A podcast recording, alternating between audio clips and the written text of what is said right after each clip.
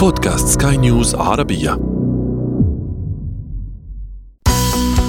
حياتنا.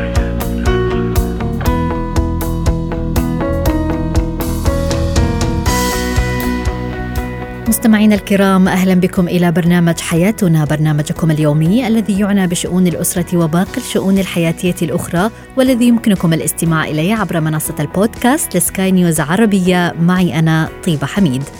نتحدث اليوم في قضية رأي عام عن ظاهرة التنمر وما تعرض له الفنان المصري شريف منير. وفي هو وهي الحديث عن الشريك البخيل. ونسلط الضوء أيضا على سلوك الطفل الجريء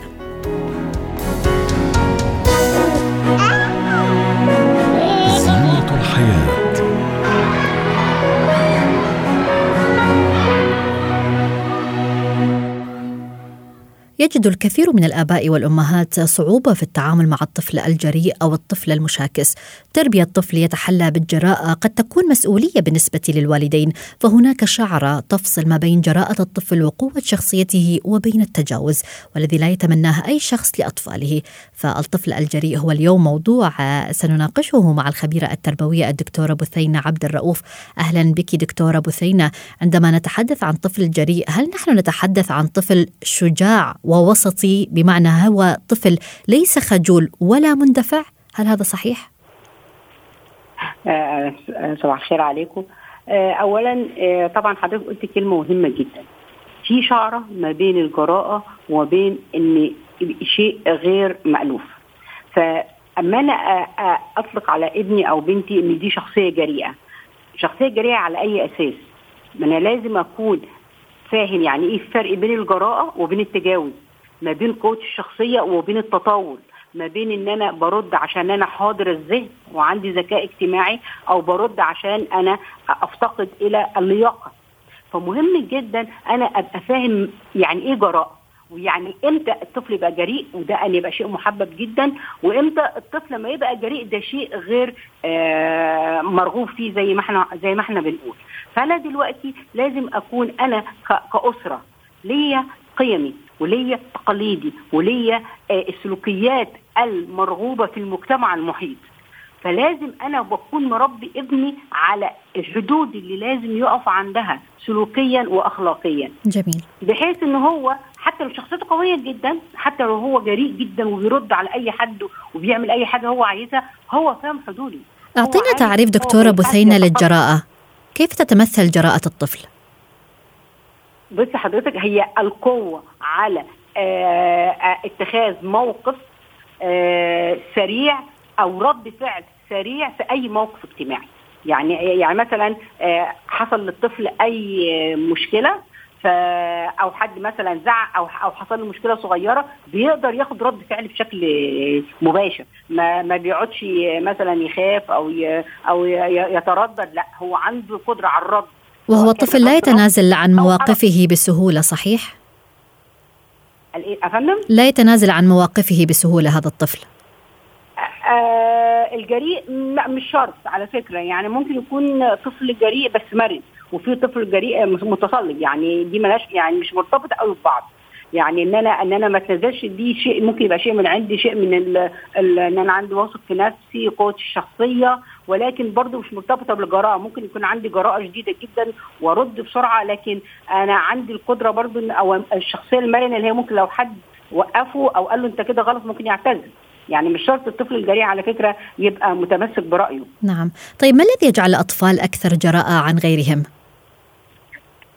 آه طبعا اولا وأخيرا وكل شيء التربية.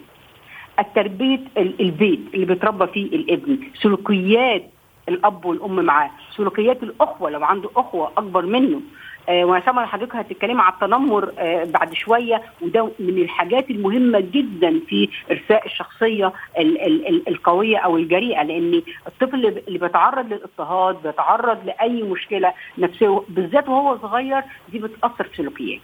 فالتربية إن أنا أربي ابني على الثقة بالنفس إن أنا أربي ابني على إنه يبقى قادر على اتخاذ موقف حتى ولو الموقف ده خطأ في الأول وأنا أوجهه بعد كده بس أشجعه على اتخاذ الموقف ده طبعا بيطلع لي شخصية قادرة على الرد واتخاذ مواقف سريعة اللي إحنا بنسميه جراءة يعني. نعم. هل جراءة الطفل هي سمة تميزه أم هي عيب في بعض الأوقات؟ لا. بصي حضرتك ما عشان كده ده ده اللي أنا بقوله. هل الجراءة ممكن تتحول لعبء آه طبعا. أما أما أما الجراءة دي آه، تتخطى القيم. تتخطى السلوكيات المجتمعية. يعني مثلا لو إحنا مجتمع محافظ بطبعنا ويجي مثلا فتاة آه، تخرج وتتكلم بصوت عالي وتضحك بصوت عالي بشكل ملفت يقول لك يا دي جريئة بتعمل اللي هي عايزاه. لا طبعا. فهنا في آه، ممكن آه، أو ولد مثلا يرد على الأب أو على الأم أو على الجد أو الجدة أو العم مثلا أو صديق الأب أو الأم بشكل عنيف أو بشكل غير لائق. طب ما هي الجراءه دي هنا غير محببة. هنا لأن أنا هنا تحولت إن انت أنت عندك قدرة على الرد ولا تلتزم بالقيم والسلوكيات اللي في المجتمع. نعم. طيب كيف يمكن اليوم بطريقة أو بخطوات نتعامل بشكل صحيح مع هذا الطفل الجريء؟ هي بقى هنا المشكلة بقى. اولا ما ينفعش إن أنا أما يكون عندي طفل جريء إن أنا أزعق له. أو إن أنا أحاول إن أنا أعاقبه علشان مثلا وهو بيرد على أحد صديقاتي رد بعنف أو بنتي ردت على صديقة ليا مثلا قالت لها الفستان ده مش حلو فراحت رد قالت لها وانت مالك؟ مثلا يعني. أو أنا عاجبني حاجة كده يقول لك دي جريئة. لا ده طبعا سلوك غير آه مرغوب. فهنا بقى آه، إن أنا لازم اولا أما أجي آه ابني اللي هو عنده جراءة ده أو بنتي ما, ما ينفعش اوجهها قصاد حد خالص. لأن ده ممكن يجيب أثر عكسي في بناء الشخصية. فلازم أما يكون عندي موقف زي ده لازم يتم آه، آه، التحدث إلى الطفل آه، بشكل منفرد وبعد انتهاء الحدث يعني بعد ما هو كان مثلا متنرفز أو هو رد وخلاص فاتكلم معاه بشكل منفرد وأبتدي أحدد له إيه هي القيم والسلوكيات اللي المفروض نلتزم بيها وإن الجراءة ده شيء مرغوب فيه وشيء رائع إنك تعرف ترد بس إمتى ترد وإمتى ما تهنش حد ويبتدي بقى ان هنا التربية الأخلاقية اللي أنا المفروض أوجه فيها بها اولادي يعني. نعم شكرا لك على جميع هذه النصائح الخبيرة التربوية الدكتورة بثينة عبد الرؤوف. هو وهي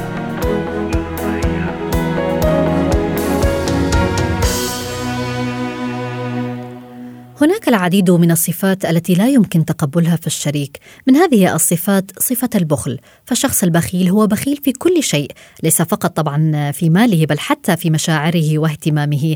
نسبة ليست قليلة من السيدات والفتيات يشتكين اليوم من صفة البخل أو يخافون الارتباط بشخص بخيل. فما هي صفات هذا الشخص؟ وكيف نتعامل معه؟ تحدثنا عن هذا الموضوع الاستشارية الأسرية والاجتماعية الدكتورة عصمت حوسو. أهلا بك دكتورة عصمت. يعني قبل أن أن تقع أي فتاة في فخ الارتباط بشخص بخيل. ما هي علامات هذا الشخص؟ نعم.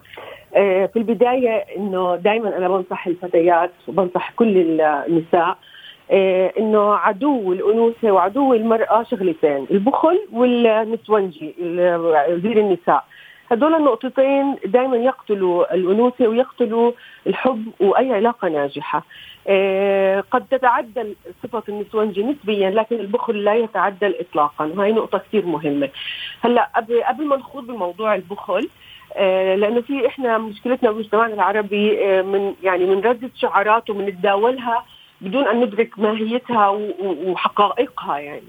هلأ إذا كان البخل أو الحرص نتيجة ظرف معين زي الظرف اللي إحنا هلأ حاليا عم نمر فيه عالميا. هذا لا يعتبر بخل هذا يعتبر عبارة عن استراتيجية للتكيف مع ظروف الوضع الراهن. صحيح. لكن إذا كان هو البخل نمط نمط حياة من البداية آه، بظل ظروف ارتفاع دخل أو نزوله هذا يعتبر سلوك البخل.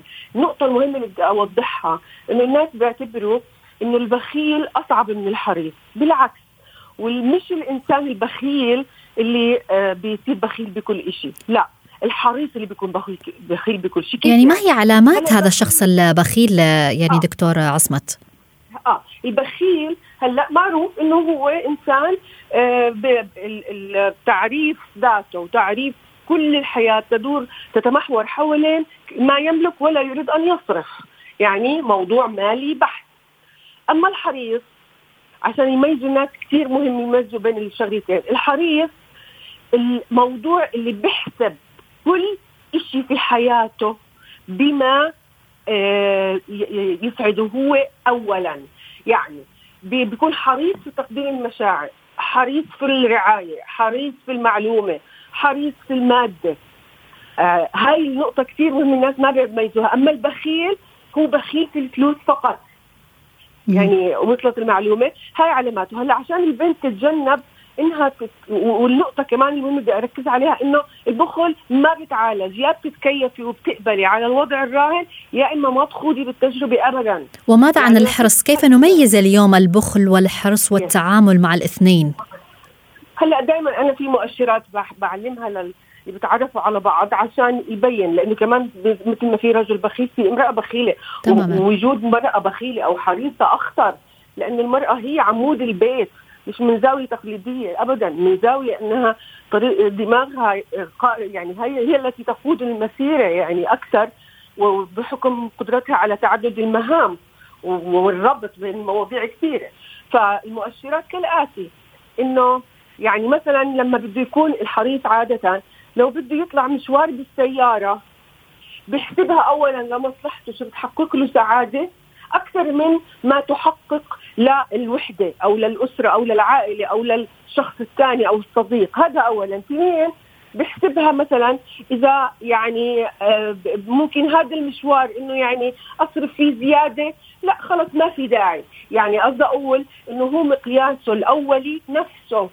فبالتالي بيحسبها إذا بتحقق له فممكن يدفع مبلغ يستغربوا الناس إنه بشيء بسعده وممكن يعمل مشكلة كبيرة على شغلة بسيطة بس لانها ما بتحقق له سعادة اولا بتحقق يمكن للي قدامه آه، ما بقبلها أما البخيل بخيل بكل شيء بيحرم حاله من الأكل من الشرب من الطلوع من شمة الهواء بضلوا يجمع مصاري. وهدول النوعيه من الناس اللي دائما للأسف بقول جامعي المال لما بعدهم لمن بعدهم؟ الله أعلم مين بعدهم رح يكونوا يعني. طيب دكتورة عصمت أنت قلتي نعم. إذا كانت الفتاة في أول الطريق في مرحلة الخطوبة أو التعارف لا أمل من هذا الشريك البخيل. ماذا لو كان الشريك نعم. حريص؟ هل تنجح العلاقة في هذه الحالة؟ آه ممكن إلى حد ما. يعني اذا يعني لأنه في عوامل أخرى تلعب دور في نمط شخصية في متغيرات في طريقة تفكير. آه فهاي الأمور كلها لما نعرف ديناميكية الإنسان اللي قدامنا من حيث الظروف وسايكولوجيته فممكن ساعتها يكون المدخل له يعني يعني ممكن يكون أسهل شوي ولكن بنفس الوقت يجب أن تهيئ الفتاة نفسها على أنها لن تكون لن تعيش برغد العيش. فإذا كان مثلا كل إنسان له قيمة في الحياة إذا كانت مثلا قيمة الإنسان إنها تعيش حياة رفاهية رقم واحد مش مش الحب أو الاهتمام أو أو أو. إذا كان هاي رقم واحد فبدها تدرك تماما إنه الحريص لن يحقق لها هذه الحياة، البخيل طبعا مستحيل. آه ف... فعشان هيك لازم تكون البنت عارفة. وأكبر غلط بوقع فيه الرجال والنساء لما بيختاروا بعض إنه بصير كل واحد فيهم آه لديه يعتقد ان لديه القدرة على تغيير الطرف الآخر، لا هي بتصير تطبع. يعني بصير في تقبل مع الوقت وتطبع بهاي الطباع وكل واحد بصير عنده أدوات للتكيف مع هذا النمط إذا كان في باكج تبعته أو ال ال هذا الشخص من حيث سمات أخرى مريحة للشريك. أو إذا ما كانش في بديل هذا الحكي بحكي على العلاقات اللي لها سنين في أولاد بدهم يخربوا عشان الوحده ترتاح ما تضلهاش تضخم مشكلة الحرص أو البخل في دماغها إذا ما عندها بديل أو ما بدها. طيب كيف تتعامل في هذه الحالة مع الزوج البخيل؟ البخيل يا تتقبل وتمشي على هواه ويعني مثلا إذا في أشياء بتسعدها آه، إذا هي قادرة تحققها بدون ما تتحاور معه وتعمل مشكلة تحققها. لكن بجدالاتها وحواراتها ومتطلبات المعيشية ما تضرب على وتر المال لأنه كل مرة راح يصير في مشكلة. يعني إذا إذا انفتحت الحنفية زيادة رح يصير في مشكلة. يعني حتى على الأكل وعلى الشرب في ناس. طبعا حتى البخل مستويات يعني صحيح. البعض يقول هو بخيل على الغرباء وليس على الأسرة. آه هذا هذا حريص. مش بخيل. البخيل على نفسه على أسرته على الناس على العالم كله. نعم. أما الحريص بصير زي ما قلت لك بصير يحسب وين مساعاته فإذا مثلا ساعاته وبيته أكثر مع أولاده وعيلته أكثر حسب هو مقياسه طبعا كل انسان له مقياس السعاده فبصير حريص على البخل على الغرباء. أما إذا سعادته مع العالم الخارجي بسبب تحقق له ذاته وتحقق له صورة اجتماعية جميلة بصير بخيل على أسرته. آه، سوري آه، حريص أو بخيل يعني هي الحرص درجة من درجات البخل. بس نعم. هي أصعب. يعني عرفتي مش البخيل؟ لأنه واضح المعالم. نعم. الحريص بدك وقت لتكتشفيه صحيح. شكرا لك على جميع هذه المعلومات الاستشارية الأسرية والاجتماعية الدكتورة عصمت حوسو. قضية رأي عام.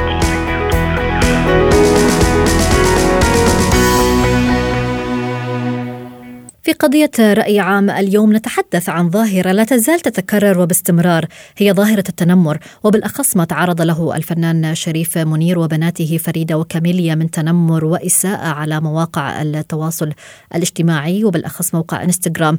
لمن لا يعرف ما حدث الفنان شريف منير نشر صورة لابنتيه على إنستغرام لكنه حذفها بعد موجة من التعليقات السيئة. قبل أن يعاود نشر الصورة ذاتها مرة أخرى مع توعده لأي مسيء له ولأسرته. أسرته حال كتابة أي تعليقات من شأنها إيذائهم نفسيا. للحديث أكثر عن هذا الموضوع تنضم إلينا استشارية علم النفس العلاجي الدكتورة ريما بجاني. أهلا بك دكتورة ريما. يعني إلى الآن تستمر ظاهرة التنمر واليوم الكثير بالفعل من الفنانين قد تضامنوا مع الفنان شريف منير ومع الموقف الذي اتخذه بالرد على المتنمر. هل تشجعين الناس على الرد الرد على المتنمرين بنفس الطريقة التي استخدمها آه، شريف منير؟ مرحبا جميعا أول شيء. آه، ثانيا آه، ظاهرة التنمر أنت بتعرفي ظاهرة إلى زمان ورح تكمل وللأسف ما رح توقف. من هالمنطلق إجابة على سؤالك إذا نحن اليوم لازم نواجه وقت التنمر. أنا مع المواجهة أكيد لأنه نحن اليوم تعطيكي هيك بطريقة شوي مختصرة. الأشخاص اللي بيقوموا بالتنمر هن أشخاص أكيد عندهم مشاكل نفسية. هيدي بقولها وين ما كان لأنه ظاهرة واضحة. هذا إنسان يا عنده عدم ثقة بالنفس أو آه، بحس حاله أقل من غيره اكسترا رح نعددهم كلهم. من هالمنطلق أنا اليوم بحاجة أثبت حالي أنا هذا الشخص اللي قباله إنه أنا اليوم ما أثر فيي لأنه عندها تداعيات كثير كبيرة على الحالة النفسية للشخص اللي عم يتعرض للتنمر. وفي عندها تداعيات من الميلتين يا بصير very aggressive كثير هيك عنيف أو كثير كثير منزوي من هالمنطلق بتقولي لي إنه يواجب لك أكيد اليوم نحن ما لازم نخاف من التنمر ما لازم نخليها تأثر علينا وعلى شخصيتنا. مشان هيك اليوم بقول لك هيدي الفكرة تقدر يأثر علينا. يعني إحنا اليوم كمان بمحل معين فيها الخلل الصغير اللي قدر يخرقه المتنمر. هي شغلة إذا بدك من الميلتين لازم نعرف نتصرف فيها. نشوف ليش خرقني وكيف بدي واجه وهون أكيد أي طريقة الأمثل. إذا عم تسأليني بالطريقة اللي واجه فيها أنا بقول لك شو الطريقة الأمثل حسب كل شخصية وكل موقف هو كان موجود فيه. نعم. طيب هل يختلف التنمر الفعلي عن التنمر عن طريق الإنترنت أو على مواقع التواصل الاجتماعي أم هو الأثر النفسي هو متشابه للحالتين؟ الأثر النفسي متشابه ويمكن على ال social media على التواصل الاجتماعي أقسى رح أقول لك ليه؟ ورح أقول لك وين كمان بيختلف بيختلف عند المتنمر يلي يعني عم بيقوم بفعل التنمر. في فكرة أنا بقولها إنه اليوم مع إنه المتنمر مش بحاجة لأنه هو عادة عنده هيدي السلطة والقدرة وعلى طول بيقدر يخرق الشخص الثاني بنقطة ضعف معينة. وإنت بتعرف المتنمر بيقدر يكمل بحاجة لجمهور. عشان هيك في ناس هذا الجمهور اللي بيصير حواليه هو هذا الجمهور اللي بيخاف منه مشان هيك بياخذ موقف إنه بيصير معه.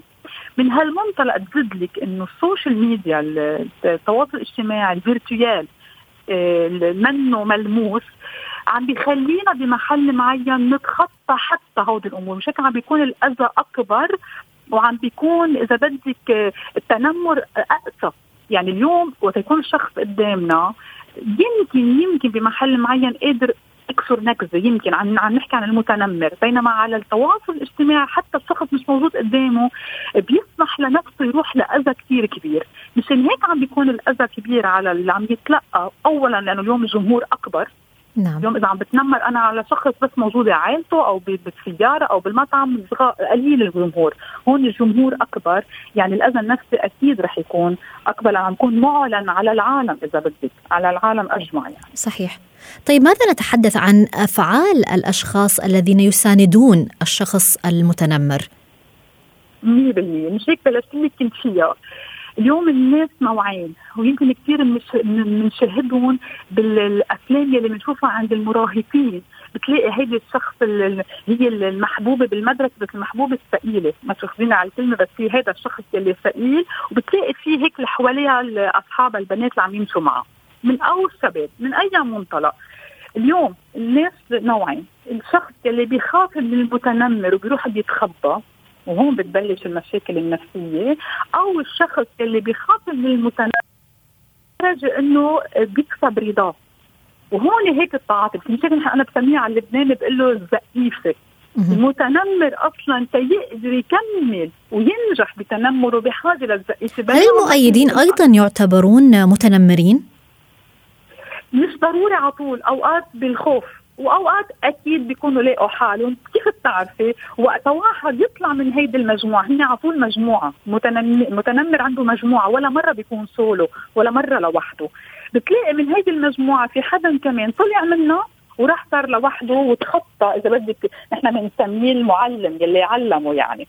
فإذا في يكون هو عنده هيدي طبيعته بالتنمر وفي يكون لا في يكون خوفة منه موجود معه. هذا الخوفة بركي شي نهار بيجي هو يفكر إنه لا ما لازم يكون ويقدر يرجع ينطلق بحياته. نعم. طيب يعني باختصار هل اليوم الفنانين عليهم مسؤولية أكبر ببث الرسائل التوعوية لإيقاف مثل هكذا ظواهر خاصة هم الآن يتعرضون بالفعل لهذه الظاهرة وبكثرة؟ هيدي 100% صراحة الفنانين أو حيلا شخص بيقدر يكون هو بنسميه influencer قادر يأثر بالمجتمع وبالناس من حيلا background موجود صحفيين ممثلين مطربين et cetera ما رح نعدهم كلهم. كل شخص قادر يأثر بالمجتمع وفي عنده followers بيشوفوه بيسمعوه ضروري يكون عنده دور توعوي. قد يساعد في ردع المتنمر صحيح؟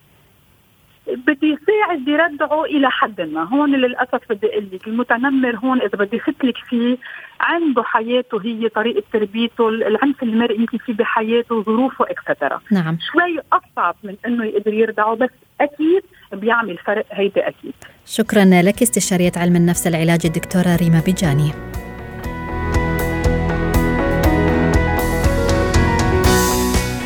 إلى هنا نصل وإياكم مستمعينا الكرام لختام برنامج حياتنا غدا مواضيع مختلفة. حياتنا